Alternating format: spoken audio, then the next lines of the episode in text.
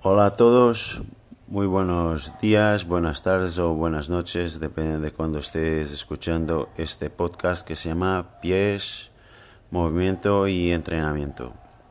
Yo soy Gonzalo Ramos García, licencia de Educación Física, entrenador personal o preparador físico. Con eh, especialidad en prevención y readaptación de lesiones. El tema de hoy para el podcast número 3 es postura. Vamos a hablar de la postura, o voy a hablar de la postura. Y vamos a hablar de algunos temas como hay una postura correcta en el día a día, hay una postura que sea más eficiente que otra. Hay una mala postura. Cuando nos tenemos que preocupar con nuestra postura o cuando no. ¿Qué puede influir nuestra postura? Espero que te guste y si te puede ayudar este podcast en algo, eh, pues eh, puede ser que también pueda ayudar a alguno de tus amigos yo te agradezco que lo divulgues. Si necesitas alguna cosa más, eh, puedes ponerte en contacto conmigo a través de mi página web que se llama workoutbcn.com www.workoutbcn.com ah, La postura es, al fin y al cabo, la posición de nuestro esqueleto y puede ser considerado en posición estática, postura estática o postura dinámica en movimiento. Todos los movimientos pueden ser posturales si, si pensamos que hay un movimiento óseo y, y que los músculos dan eh, una dirección a este movimiento o reaccionan al movimiento. Ah, la verdad es que si vamos al diccionario y miramos qué es la postura, manera de tener dispuesto el cuerpo o las partes del cuerpo de una persona o un animal. También habla de otra parte que vamos a hablar más adelante, que es actitud o manera de pensar de una persona sobre alguien o algo. ¿Vale? Esta parte sobre alguien o algo no, no nos interesa mucho, pero sí nos interesa eh, la manera de pensar de una persona y cómo esto puede influir en nuestra postura. Entonces, nuevamente la pregunta que la gente se suele hacer al hablar de postura es, ¿hay una postura correcta? ¿O tengo será que tengo una buena postura? ¿O tengo una postura o me duele esto es por mi postura. Entonces, eh, lo primero que hay que decir es que no hay una postura correcta. La postura correcta no existe. Hay teorías de posiciones anatómicas para la espalda que pueden ser más eficientes, pero una postura correcta no existe. Lo que existe son capacidades de una persona para adoptar diversas posiciones o diversas posturas en relación a un contexto. Y me explico. Ah, me puedo agachar, pasar por debajo de una mesa y puedo necesitar flexionar mi tronco, flexionar las rodillas si lo puedo hacer sin, un, sin ningún problema, en principio, en principio, digo en principio, esta postura podría ser la correcta. Digo en principio porque a largo plazo siempre hay que tener en cuenta que hay cosas que hay posturas o movimientos o ejercicios que hacemos a largo plazo y que a corto plazo y que a largo plazo el efecto puede ser lesivo. Pero de una forma general eh, no hay una postura correcta, lo que hay es una capacidad de adaptarse al entorno, al contexto. Entonces, si el contexto, el entorno necesita, por ejemplo, que se redondee la espalda para, para poder estar en una determinada posición o para hacer algo, si yo no puedo hacerlo, obviamente que no tengo la postura correcta, porque no estoy no soy capaz de adaptarme al entorno. Y adaptarse al entorno es fundamental porque es eh, una capacidad de sobrevivencia que tenemos. Si pensamos en la evolución del ser, toda nuestra movilidad que tenemos la tenemos por algo y también la fuerza que podemos producir la podemos producir por algo. Entonces, eh, si no soy capaz de crear una posición, es muy probable que no esté, eh, que mi cuerpo no esté actuando de la mejor forma posible. Y esto es lo que sería para mí la postura correcta. Adaptarse a algo adaptarse al entorno, adaptarse a las necesidades.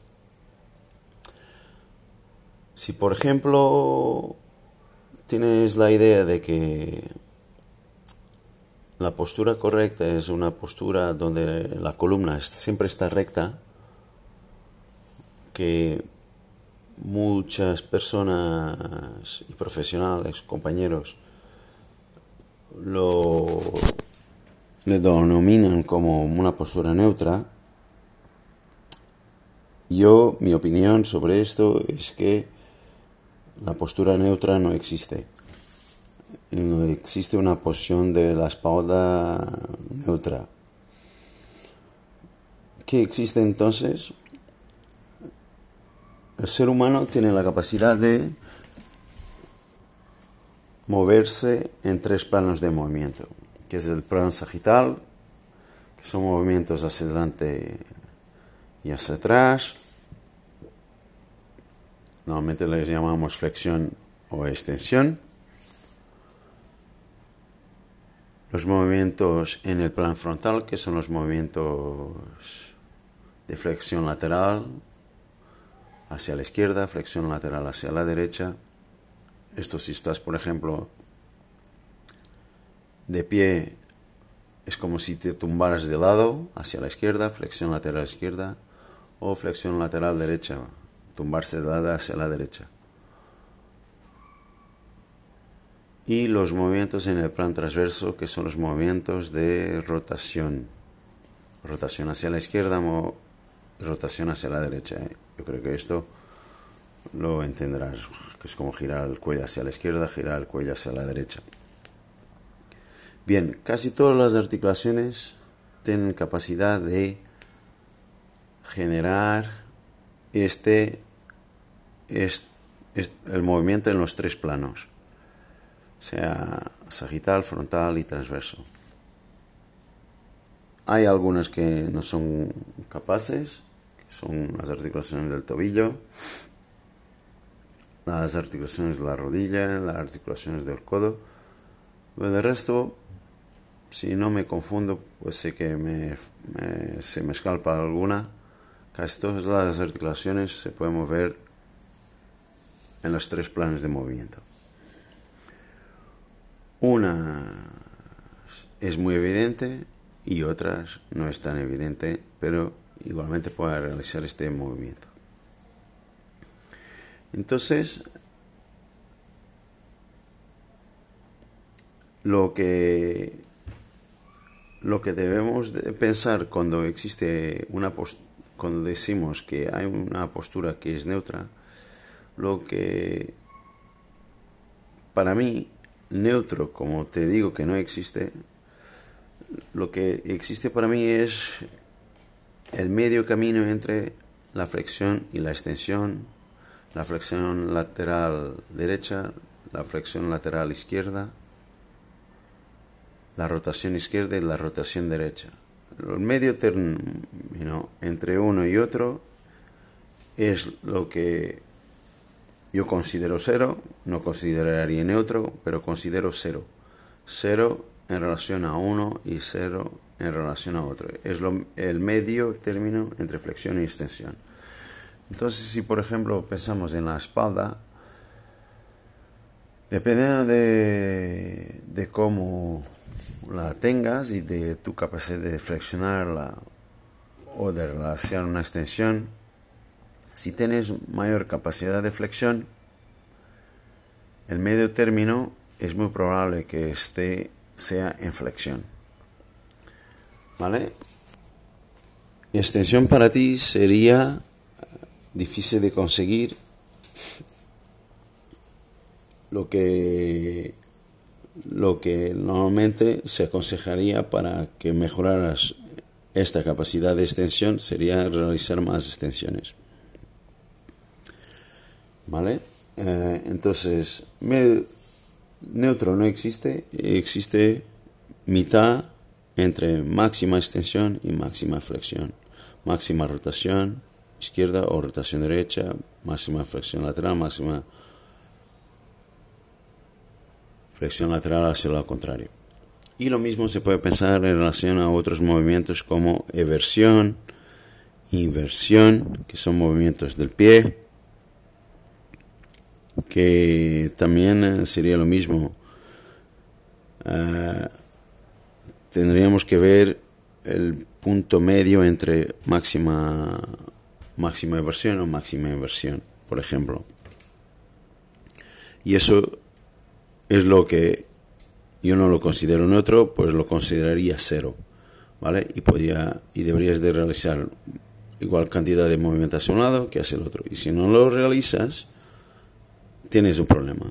Por ejemplo, hay muchas personas que tienen una en la, en la zona lumbar tienen una curva que se llama lordosis, lo que hace que tengan ya de por sí la, columna vertebral en la zona lumbar en extensión. Entonces, dependiendo de cómo esté todo el cuerpo, es, es muy probable que no pueden realizar más extensión porque siempre están así, siempre es su postura máxima o digamos que su postura natural está en extensión y la máxima capacidad de extensión está muy cerca de su límite eh, natural. Por otro lado, no pueden realizar el movimiento de flexión porque siempre están eh, en extensión. Dependiendo de uno de otro, eh, puede ser que realizar una, un poco más de extensión ayude a que la espalda mejore o hay que crear el movimiento contrario, el movimiento de flexión, que eso puede hacer que la espalda mejore. Pero todo tiene que ser, como si has escuchado alguno de mis posts anteriores, todo tiene que ser pensado en relación a, la centralidad del ser, a, la, a cómo está tu base de apoyo, la distribución de tu centro de gravedad, porque la espalda debe ser trabajada en relación a tu centro de gravedad. Y si la trabajas de forma aislada, puedes tener problemas, porque puede ser que crees más, más movimiento y que te lleva a desequilibrios. Y que el el sistema nervioso esté constantemente haciendo correcciones que te cansan cada vez más porque estás lejos de tu equilibrio. Por eso te digo, lo importante es ir hasta la centralidad.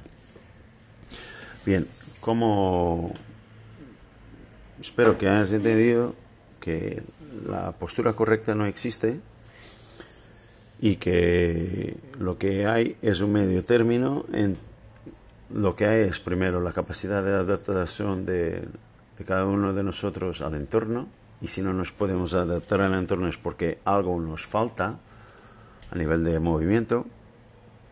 Por otro no existe neutro, lo que hay es medio término entre máxima capacidad de flexión, extensión, rotaciones o flexiones laterales. Y eh, tampoco, como, con lo cual tampoco existe una mala postura. Si no existe una postura correcta, obviamente que no existe una mala postura.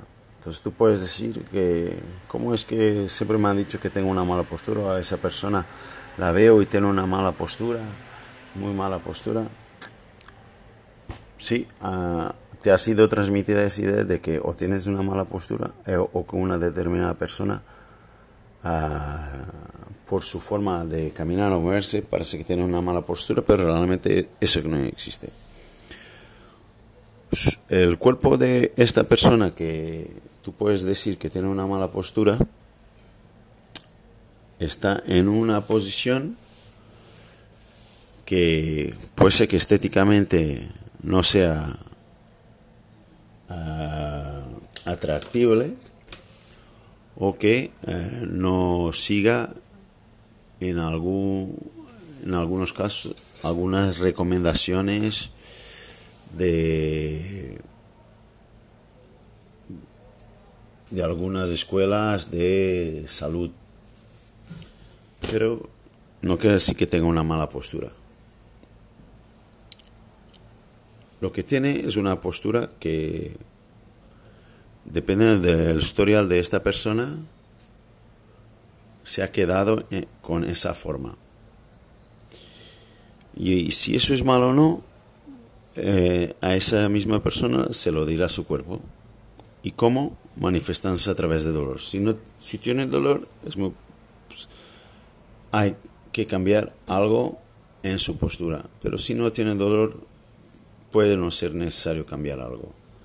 Si, por ejemplo, tiene desgaste, si la persona se siente cansada, también debería, yo recomendaría que se empezara a trabajar en su postura.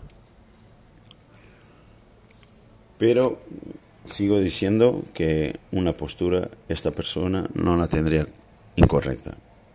Entonces, por ejemplo, eh, las posturas normalmente que se consideran incorrectas son aquellas posturas de espalda redondeada, eh, hombros redondos, o sea, caídos hacia adelante, cabeza caída adelante. Vamos, digamos que posturas curvadas de joroba. Estas normalmente son las consideradas posturas incorrectas. Ah, ¿Y estoy yo diciendo que estas posturas no son incorrectas? Exacto. Yo digo que estas posturas no, no son incorrectas. No hay nada de mal con esta postura. Lo que pueda haber de mal con una persona que esté siempre con esta postura es que no tenga la capacidad de contrariarla.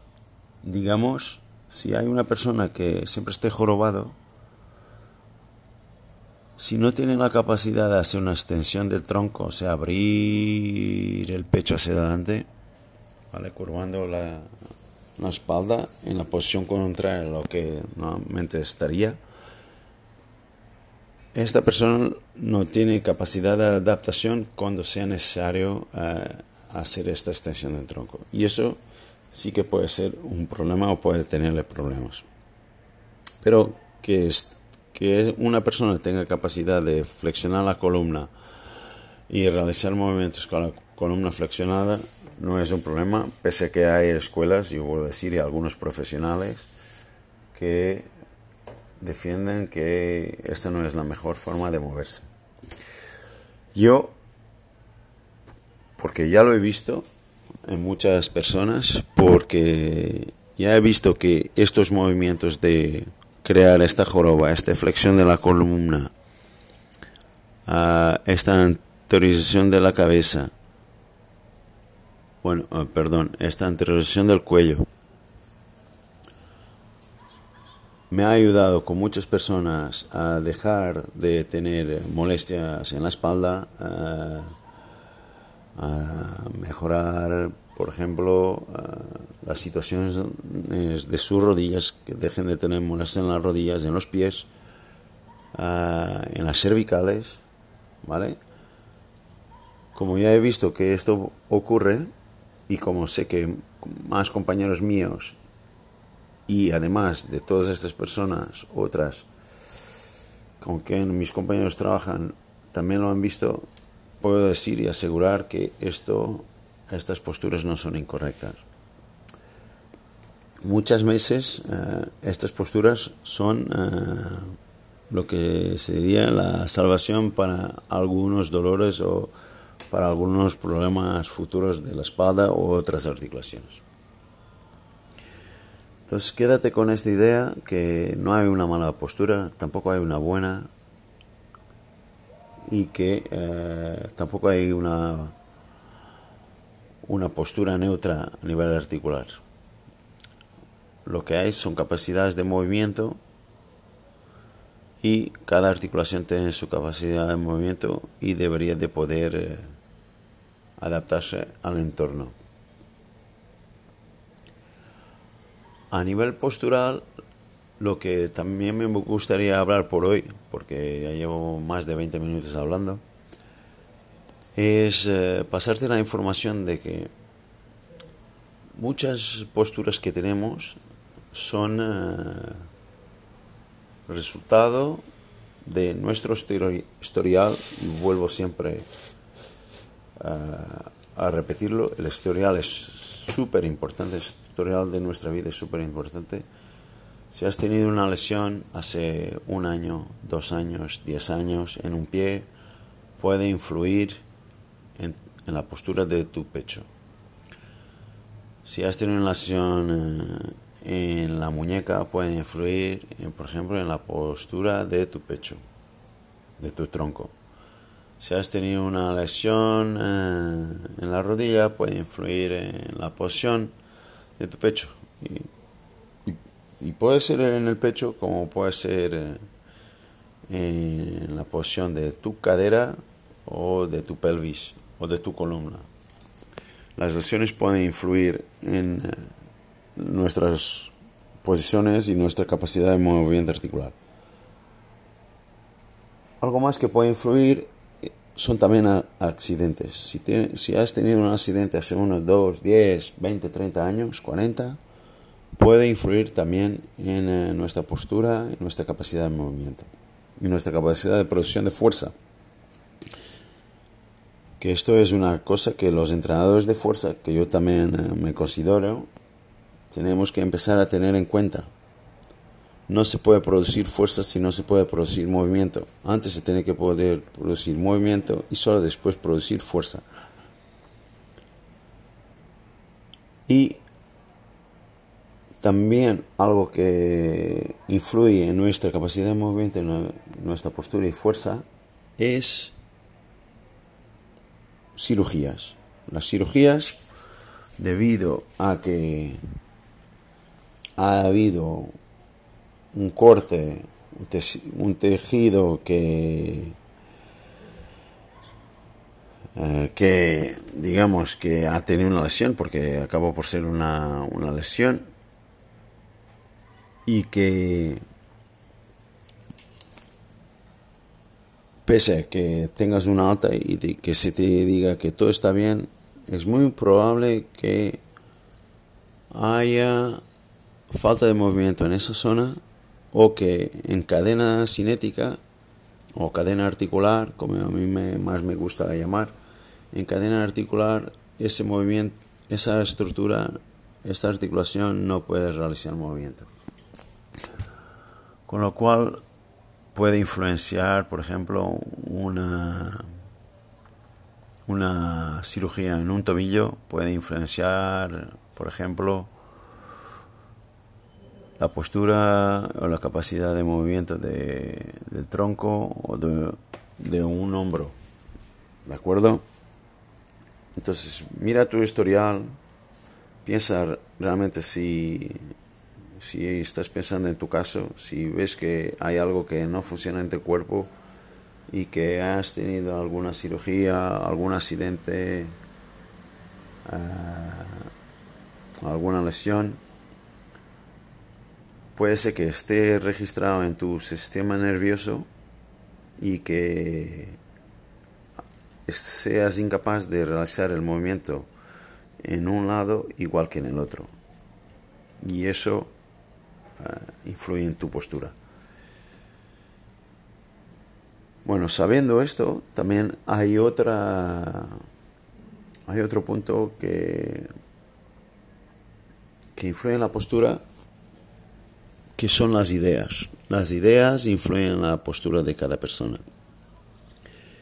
Las ideas lo que queremos ser y lo que queremos no ser. Esto influye en nuestra postura. Por ejemplo, si tenemos o nos ha sido transmitido la idea de que somos una persona activa, queremos ser una persona activa, queremos, eh, decimos, vencer en la vida, ¿no? Una, si yo te digo, piensa en una persona que es un vencedor, ¿cuál es su postura? ¿Es una persona que tiene el, tronco en extensión con el pecho abierto o una persona que tiene el tronco en flexión con el pecho cerrado? Obviamente me vas a decir que es una persona como la que te he dicho con el pecho abierto. Entonces la idea es algo que nos influye la postura. ¿Y está bien esto o no? Pues eh, como te dije antes, no hay una postura correcta a nivel corporal. El cuerpo tiene la capacidad de movimiento que, que tiene, que normalmente se manifiesta en los niños. Y si siempre eres una persona que está con el pecho abierto, la pregunta que hago, o si conoces una persona que esté así, pero tenga molestias en la espalda, hazle esta pregunta o te hago a ti la pregunta. ¿Cuándo descansas? ¿Cuándo descansa una persona que tenga el, pecho siempre abierto? Porque una persona que descansa normalmente es una persona que flexiona el tronco y se curva y se relaja. Entonces, si no tienes esta capacidad de relajarte, de curvar el tronco, es muy probable que tus lumbares estén siempre en extensión, estén siempre en una contracción y tengas molestias en la espalda o en otras zonas como en los omoplatos o incluso en las cervicales. Depende, cada caso es un caso y había que valorarlo. Pero, por eso te digo, pero ten la, idea de que los pensamientos nos influyen la postura y cambiando pensamientos puedes cambiar la postura.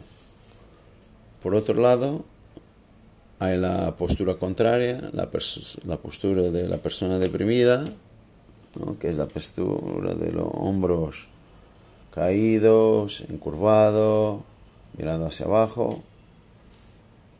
Cambiando su idea, cambia su postura y, y la idea influye en la postura. Y esta puede ser una persona que también tenga dolores de espalda, otras habría que valorar, como te dije antes, pero puede cambiar. Y como estas hay más, hay miedos que se evitan y, nos influyen en nuestra postura. Pero se pueden eh, cambiar si se cambian los miedos y se puede cambiar la postura. Entonces, eh, yo te, quiero que te quedes con esta idea, estas ideas de que no hay una postura correcta, tampoco hay una postura errada, hay una postura neutra, hay una postura máxima hacia un lado del movimiento, hacia otro lado del movimiento. Si hay molestias, dolores, realmente hay algo que no funciona en tu cuerpo y deberías de consultar a un profesional para saber cuál es la mejor forma de cambiar tu cuerpo, tu capacidad de movimiento para que estés sano y disfrutes de tu día a día. Y que también la postura puede ser influenciada por tu historial de lesiones, sea de hace un año, 10 años, 5 años, 20, de tu historial eh, de cirugías, de caídas, accidentes. Y por último, que las ideas también eh, nos pueden influenciar o influir en nuestra postura, pero cambiándolas podemos cambiar también nuestra postura. Espero que te haya gustado el episodio de hoy. Si te ha ayudado con algo, espero que lo compartas con tus amigos. Y estoy abierto a comentarios y a cuestiones. Vuelvo a decir, si necesitas algo de mi parte, me puedes encontrar en workoutbcn.com o exploramovimiento.com, que es W O R K O U T B cn.com o exploramovimiento.com. Un saludo y hasta la próxima. Espero que lo disfrutes. Adiós.